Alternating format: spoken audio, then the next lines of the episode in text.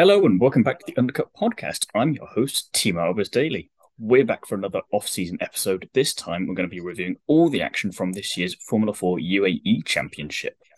But in order to do that, I've ditched the other two because they've been useless on this one, and I've joined instead by Via Motorsports Olivia Eyeson. Welcome to the podcast. Hello. How are you? I'm good, thank you. I'm happy to be on here. I love seeing what you guys have been up to on Instagram, so really happy to be joining you guys for an episode. Well, keep talking like that, and we'll definitely invite you back in the future. so, as mentioned, we're here to talk about everything F4 UAE 2023. So, first of all, what history do you have with the series, and what were your general thoughts on this year's campaign? So I've always been into Formula One, but I was looking for people racing that were more similar to my age. So I definitely started looking into the junior formulas, and then I was kind of was a rabbit hole from there. So Formula Two, Formula Three, moving into Formula Four, especially in the winter break. Like there's literally never any racing. So Formula 4 UAE has always been really great because it's just something to watch. This campaign I found really, really interesting to watch because there's so many youngsters moving up the ranks and they've really impressed me. The racing's been really good, especially for their age. So I've really enjoyed it. No, definitely. Formula Two and Formula Three were very much a gateway drug to all of these other junior Yeah, formulas, and I don't regret getting into those. It just means that you have even less of a weekend, but at the same time, so you don't mind too much.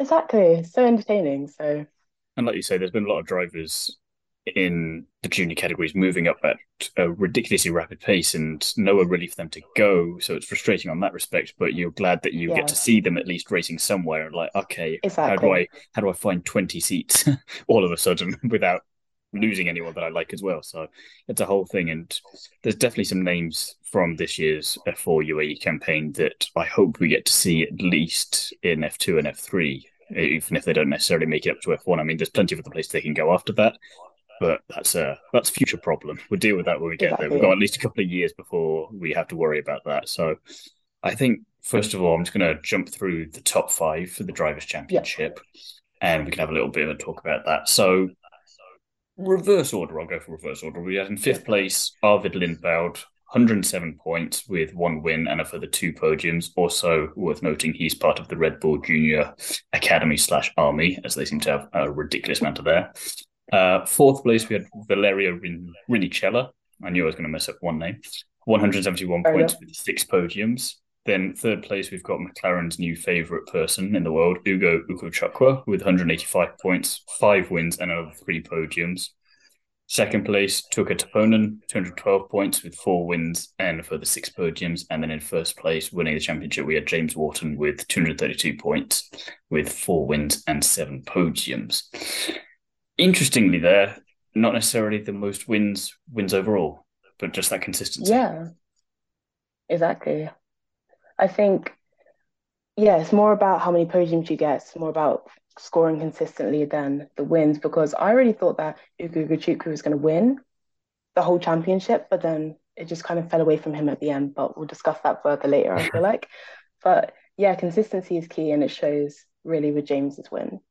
We saw that a lot last year with Formula 2 and Formula 3 as well, with Drugovich and Martins. They didn't get anywhere near as many wins as we expected them to, and just shows how crazy those two categories can be and the consistency you need there, like you say. But and this is no offense against James Wharton, but he's just not someone I've really come across prior to this championship. yeah, And again, it's early days, I get that, but you know Ugo, you hear a lot of noise around it, and fair enough, he's clearly skilled, but you think, why was Zak Brown not looking at maybe James Wharton, or why is Red Bull not looking there, or have they been? And I've just missed that completely. You know, you wonder what's what's going on there. And again, New Zealand, as far as I'm aware, so good racing heritage from that country. You'd think surely he's got to get a bit more attention now after winning this. Yeah, 100%. I feel like the Ferrari Driver Academy's definitely bagged a few good races, and but the other team should be looking a bit younger, honestly, to get them in quicker because Ferrari, I've looked into this more, but like their scouting, how they get people into the academies. By scouting across all the continents, they get the best talent, whereas I feel like the other teams are left kind of short with obviously still talented drivers, but Hmm. if you start getting in there with, like you said, James Wharton, it's not a name that you hear very often, but Ferrari have already taken him, and clearly it's paying off because he's won. So yeah. Yeah, it's it's interesting as well then to compare which teams take which driver under the wing, and then how soon do you hear about them as much, or do you have to, like you say, go looking for them to find out these yeah. things? Whereas with Arvid and Ugo, you just know about them, which is just curious to see what different operations are going on there to to boost their profiles. Um, but all for all five of them, I wouldn't be surprised. Obviously, it's a bit late to join Formula Three this year, but next year, be surprised if we don't at least see a couple of them. Yeah, I agree.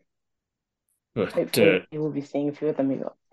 Yeah, no, definitely. I mean, Ugo definitely. Zak's been putting so much kind of talk his way, and I mean, five wins as well. It's not anything to be kind of shaking your stick at. Kind of not comfortably beating Valerio. It was it could have been closer, but decent and kind of. But again, a little bit in his in no man's land in third place there with such a big jump up to, to second and first place there. It's interesting as well, like we were saying before, who's getting more attention where and how that's going to impact later on. But again, Formula Four is a crazy championship. You've got so many races over a weekend, short races, and if you have a compromised race, it can really just be damage limitation for the rest of the weekend. Then if you're not careful.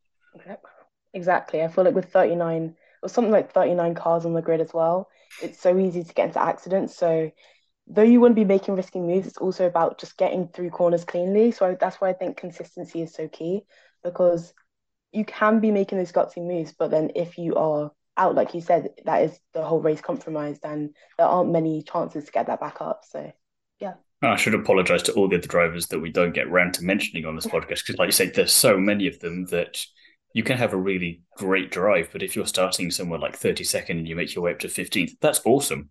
But you still don't get any points, and it, it's really brutal. Yeah, hundred percent. Like top ten points, but then you've got twenty nine other drivers. They could be doing their own thing back there, but you don't really see it. So I agree. Yeah. It's the one time I wouldn't mind the implementation of IndyCar points where everyone gets something. exactly.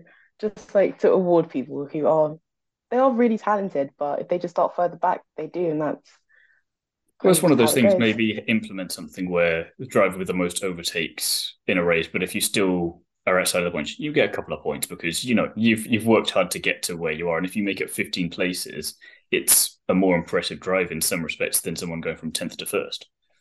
I agree, 100. percent Yeah want to give another shout out though to Zachary David because he was the only other driver to win a race this year, that which was in Kuwait, round one, race three. Which the fact that I've got to say round one, race three is fun in itself.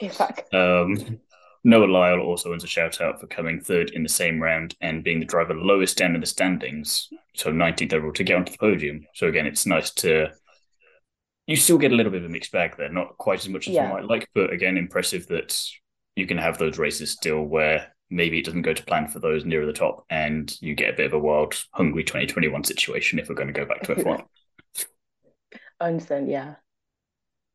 But I like to see those kind of standout performances from people that you don't really see that often. It just shakes it up a bit because we did see the top five kind of alternating on the podium, but mm. seeing people from further down also showing their talent is really impressive. It's interesting with the top five as well, from from what I saw, that they either had a great weekend where they'd be on the podium or winning, or they DNF'd. It wasn't kind of this like, this middle ground very often. I think you had one bad result maybe for for Jack, but um, that was about or James, sorry, but that was that's about as yeah mediocre as you would get there. It's, it's impressive consistency, but then when it goes wrong, goes really wrong. Whereas all these others, they're battling away for it, but nothing else is kind of you can't do much about that again if you're just exactly. on the cusp of points it's like everything or nothing, which is really interesting again, because if you look at Valerio, obviously didn't get any wins, but it was those podiums that I feel like certified him in fourth place. Mm. And again, by quite a margin as well, when you compare to Arvid, 107 points for him, 171 points for Valerio, but Arvid still won a race but yeah. Valerio just kept putting it in there putting it in there. So again, I'm not 100 percent sure if he's been signed up by any academy yet, but if it hasn't happened, yeah. then he he will be soon, I'm sure, with doing something like that. Especially like you say, Which, with with Red Bull driver in fifth. Yeah, exactly. So put himself between Red Bull, they've got McLaren, we've also got Ferrari. I feel like he'll definitely be one that teams will be looking to sign up, which is really great. I'd be hoping maybe if they're looking more to develop this side of things. Aston Martin maybe taking a little look there. They obviously took Drugovich, who wasn't assigned to anyone up to that point, and he had to go and win F2 in his third season before he could even get affiliated. So exactly, you never know. It feels like they they like these these characters who are a bit out of out of the, the out of the circle a little bit, if, if yeah, if lack of a better phrase there. So maybe that's that's something for them to. I'll call that now. That'll be my prediction. when it happens, everyone will come back and know. Because it's like you can be successful 100% like Drugovich did win the whole F2 but I think these driver academies are really important and they're becoming more and more important with more drivers joining racing to have these teams supporting you putting money into you marketing you and all those sort of things because it is so important for sponsors and all sorts of things. It is just very expensive to go on your individual kind of route through the formulas it's also proving to be more difficult if you're not associated with any team, even loosely, to get into that ultimate goal of F1. And you can make it up to F2, like we've seen with with Drugovich and Boschung, for example, who just keeps plugging away. And I don't think he's ever going to necessarily get to F1, unfortunately for him. But yeah, it's it's frustrating sort of because you see a driver that is as talented as Drugovich, and okay, it took him a little while to get going, but he got there, and it was he got the call at the right time, and it's still ultimately a reserve position, but he's putting that to good use this week when we're recording this episode as he's in testing thanks yeah. to Stroll. But you can't be relying on those kind of things to get you there. It's and it's frustrating that talent won't be enough to get you over, over the line there. But yeah. uh, hopefully someone snaps him up soon. Exactly. I agree. I did put a section in here on who else impressed, and we do have a couple of crossovers between who we've chosen yeah. here, which I think is is worth mentioning. So go for the first first one of those. I'll, I'll, talk about that one, and then I'll let you have the the second one. We had we both have Hamda Al Qubaisi, who, if for no other reason in the final race, proves how far she's willing to go to score some points. hundred percent. Um, obviously, very stressful to watch her get injured, and I'm hoping she's recovering well. But she's just really is gutsy with her moves. I'm personally a bit biased. I really like Hamda, but I just think she's a big talent, and obviously in I think it was Italian F4, she became the first woman to get a mm-hmm. podium. She is always, I feel like, at the forefront of these young women making the junior formulas, and I think she's definitely someone to keep an eye out for in the future. No, she's very calm and collected approach behind the wheel and just goes about her business and doesn't just jump into a category for the sake of it. She gives it a lot of thought beforehand. Like, right, what can I do here? How will it benefit me? What can I really do to improve myself as a driver. And yeah, it's just a really good approach to have. And I do hope that, yeah. I mean, we've got until April for her to get her arm better if, if uh, my prediction of her joining F1 Academy is going to happen. Yeah. Um, but if she doesn't turn up there, then I still think that by this time next year, someone's got to snap her up because yeah. it's just it, it's a no brainer for me. Exactly. I agree. I also predicted her for F1 Academy. I'm really hoping to see her in there. But I think also, like you said, it's just this very serious attitude behind the car. I think it's very obvious that she comes from a racing family because she just gets on with it. And I think that's really important, especially with people do doubt women, I feel like, in the categories. And so certain times, though you want to support them in like the Formula Threes, the Formula Fours, like you said, it does seem like they're just kind of I don't know how to say this without sounding mean, but they're going, but they're not really like really proving themselves in said category. Hamda goes, she makes an impact, and I thought that's important rather than just going and kind of staying. Yeah, no, I, I get what you mean. It's it's a tricky one because I was having a conversation with someone about this the other day where in order for people in order for you to be taken seriously by by everyone else there you have to not only beat everyone else you've got to win convincingly and you've got to do it in at least the same machinery. You can't have better machinery; it's got to be at least the same or worse to show that you're even better than them in some ways. And it's just a ridiculous expectation because you wouldn't be thinking that of all the other drivers that are on the grid that are strangely not women.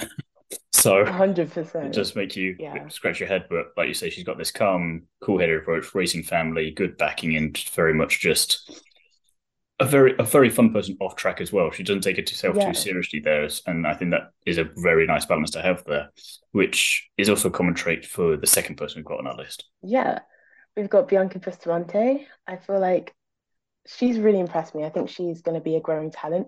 Obviously, she's joining F1 Academy this season, so I think it was very important for her to be in F4 UAE, especially because obviously she raced in W Series last season, but I wanted to see how she fit in this kind of mixed gendered field. And I mean, I, she impressed me personally with her points and everything. So yeah. Yeah, and as well, she she's been very consistent in her racing in terms of there's not been a lot of time off for her. Like you say, she had W Series, but then not long after that, she went over to India and raced in the Indian Racing League there. And okay, it may not have been the it's, it's still a very new championship, so they're not going to get everything perfect, but it's good seat time at least. It's some is better than none. It gives you a bit of something else, a good bit of experience. And you never know what you might learn from that that you can apply somewhere else. And then obviously jumping straight into F4 UAE, then going into F1 Academy it's nice to just keep building and building and building. Yeah. Hopefully, we can get some more of that because I'd love to see her in Formula Three next year. Um, and another one of these characters who very big following off track. Yeah. Not just from her home country, but globally. And W Series has helped a bit with that. But she's just been very smart on her decisions and just very approachable.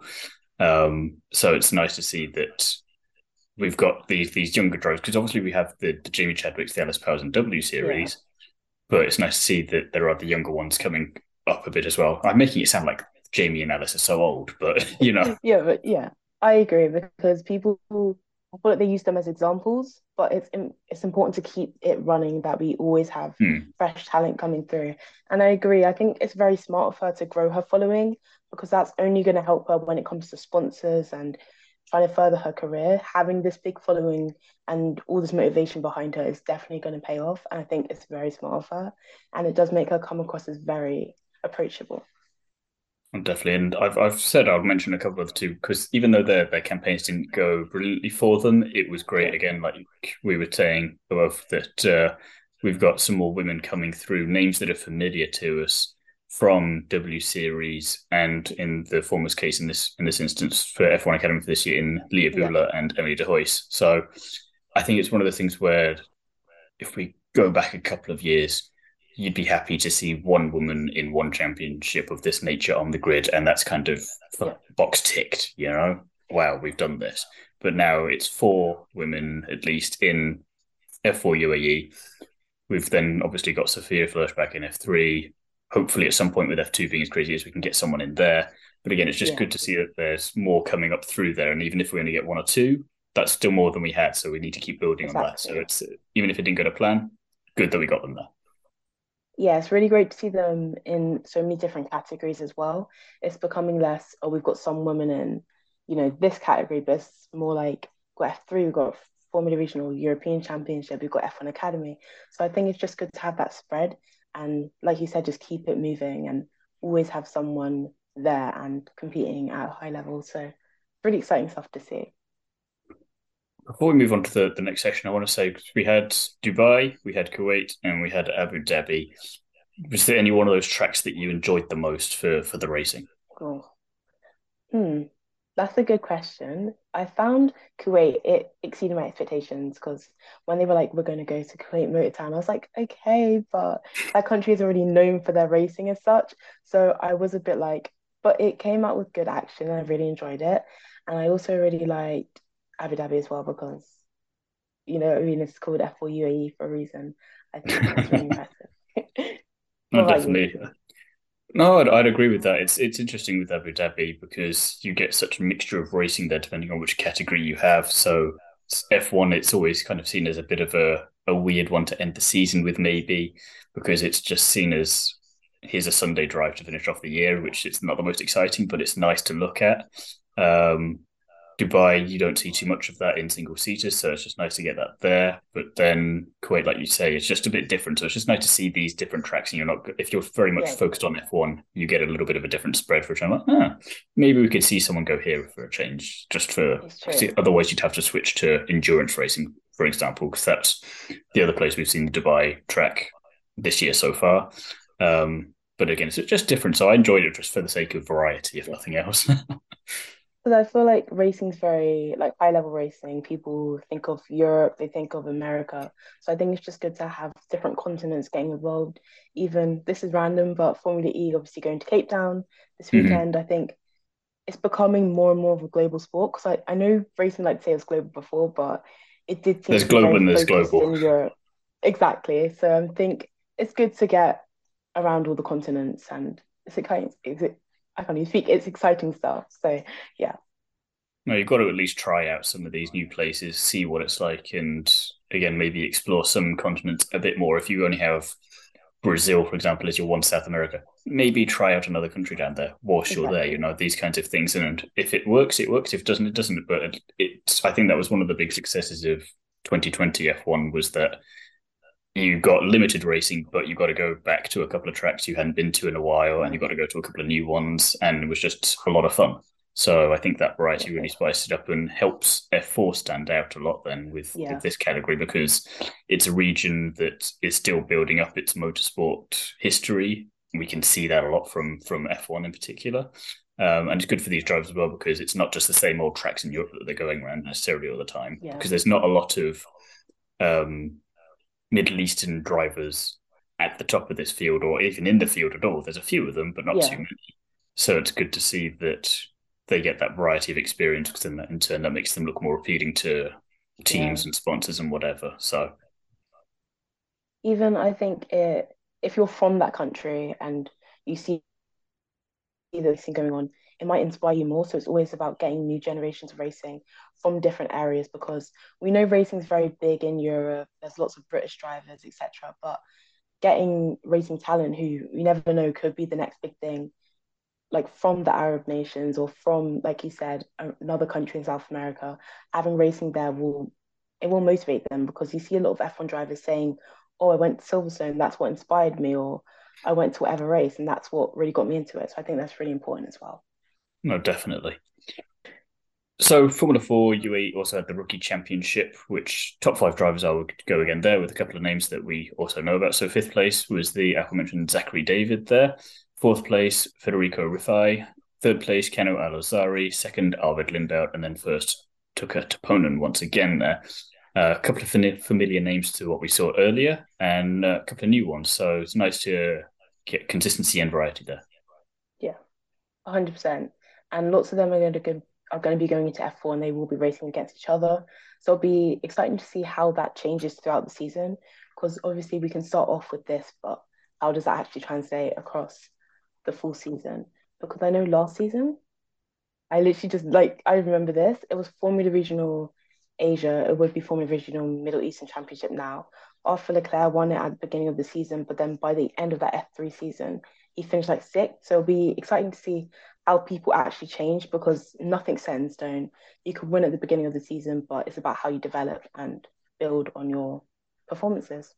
Well, very much so. And one interesting thing I did is obviously spot there is that there's a hundred point difference between first and second there, which is tremendous and just kind of ridiculous at the same time. And with F3 being as fluid as it can be at time for a 30 driver championship, last year had about 40 drivers. Um, so it wouldn't be ridiculous to think that at least two or three of these drivers might go into F3 even for a little bit. And you mentioned Arthur Kerr there as someone who did well at the beginning of last year, then finished outside the top five in F3, still managed to get promoted to F2 for this year as after that, possibly partly to do with his name, but you know, sixth place and all that. Um, top 10 if we're being nice. So you never know one of these five drivers, if they can pull something magical out the bag and get a chance even for a couple of rounds in F3 this year, who knows they could be in F2 this time next year. A hundred percent. There's always a couple drivers that they get promoted. Sometimes you're a bit confused on how that went about, but it always happens. I think in F2, it would be Brad Benavides. He finished something like 23rd yeah. in F3 but he's still gone up to F2. Who knows, maybe he'll surprise me, but you do always see these situations. And then Felipe Drugovich, when he moved up from F3 to F2, I know he didn't finish very well in F3, something like in, like definitely below the top 10. But obviously, we did see him win F2 in the end. So results aren't always the full picture, but it'll be exciting to see maybe people that you don't expect to progress that do actually progress.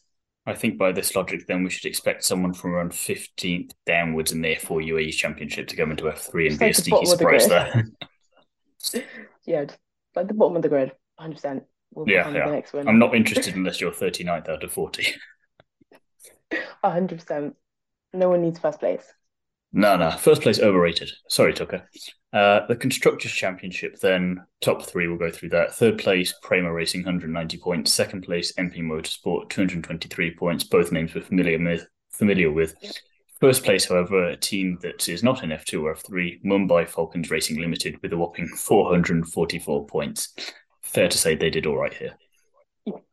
100%. They had some very good drivers Formula 4 UAE and also Formula Regional Middle Eastern Championship. They won both, I'm pretty sure. So, yeah, it's fair to say they did well. I find it quite interesting though. We see a lot of drivers that normally race with Prema. When it comes to these championships, they do like jump over, obviously, this time with Mumbai Falcons. But I do find that interesting that they don't actually stick with their normal teams. Yeah, and as well, Prem is a team that is usually dominant in F2 and F3, and F2 not really at all last year, and F3 they did they did pretty well from memory, but again, it was nowhere near as convincing as as they usually are. So I wonder if there's yeah. maybe a change of the guard there, and like you say, with Mumbai Falcons Racing Limited doing so well in these junior championships, maybe they have their own kind of feeder series plan themselves. It would be nice to see them come into F3 maybe or into a different category and just kind of keep developing because while it's not uncommon for drivers to jump ship from team to team to for their own career interests, it'd be nice to have that that through way and maybe if not into F3, F1 Academy maybe or something like this is to see how well that would grow after after this year. Yeah. A hundred percent, especially because there's some teams we see in F3 and F2, not to call them out by name, but like Charouz Racing, that we do kind of see at the bottom of the grid. It wouldn't hurt to have another team that is so successful just come in and give drivers that need that chance, maybe in a better car, that chance. To well, exactly. You always just want to give them the opportunity, and if it doesn't work out, then fair enough. But at least you can say that the opportunity was there. Exactly. Any final points on the 2023 F4 UAE season from your end? Final points, I'd say, yeah, it was a good season. Very exciting. I'm finding it very interesting how the drivers in each driver academy are like planning out. And it seems that Ferrari definitely have their hands on some very good drivers. Obviously, we know their driver academy is like amazing. They've obviously nurtured the likes of Charles Leclerc, so maybe they've got another one up their sleeve. but yeah, very interesting to see how each team's F1 teams junior drivers are faring in these competitions. But it's also exciting to see how they will perform next season F4. I'll go back to what you were saying earlier about being some very nice quality racing in the off season where you don't always get to see an awful lot. And it's got some great overtaking there, and it's just a very good advert for junior series at this level because there's so many different F4 championships spread all over yeah. the place. And I remember dipping in and out of the F4 US championship last year, saw some great racing there in COTA, for example. So again, it's nice to see that at a familiar track, but in this case, great to see that in the UAE and the other countries around there with drivers that maybe we'll never see most of them again, but you'll see yeah. two or three and you'll be like, huh, I remember you when you get all the way up to F2. And that's just always very satisfying as a, as a race fan. And with it being a relatively short championship at a point of time in the year where there's not much going on, it is very easy to to commit to it and dip in and out of and highlights are readily available. It's not tricky to to find or to watch online. Um, so I think that's we need more of that in motorsport. So it's nice that we have that at this level. Yeah. I think 100%. It's also great to have something for these young drivers to do because they're always looking for more experiences. So it's great to have these sort of championships in the off season instead of just trying to train train for the next season because obviously the best way to train is actually racing. So like you said, it's really entertaining as well. Exactly. Well, that is all we've got time for on this very quick but necessary review for the F4 UAE Championship. Olivia, where can people find you in the meantime if they would like to see a bit more of you? Well, you can find my blog or my Instagram under Via Motorsport, but my TikTok is under Liv Loves Cars. I post on there a lot, probably too much. And then I also have a podcast where I actually interview young drivers from across the world called Global Racing Podcast, and you can go check it out. Perfect. I'll stick all the details. That's the word I'm looking for. Details yeah. for that in the description below. And as for myself, you can find me on on the Kerbs, the Nitro RX podcast, Paddock Passion, Paddock Sorority, Is It Fast, and Instagram. like you with TikTok, I'm on those far too much. I do a little bit of everything. Fine. In the meantime, thank you all very much for listening to this episode. Hope you enjoyed it. Let us know if you did and who else from the F4 UAE Championship stood out to you in the comments. And until next time, goodbye.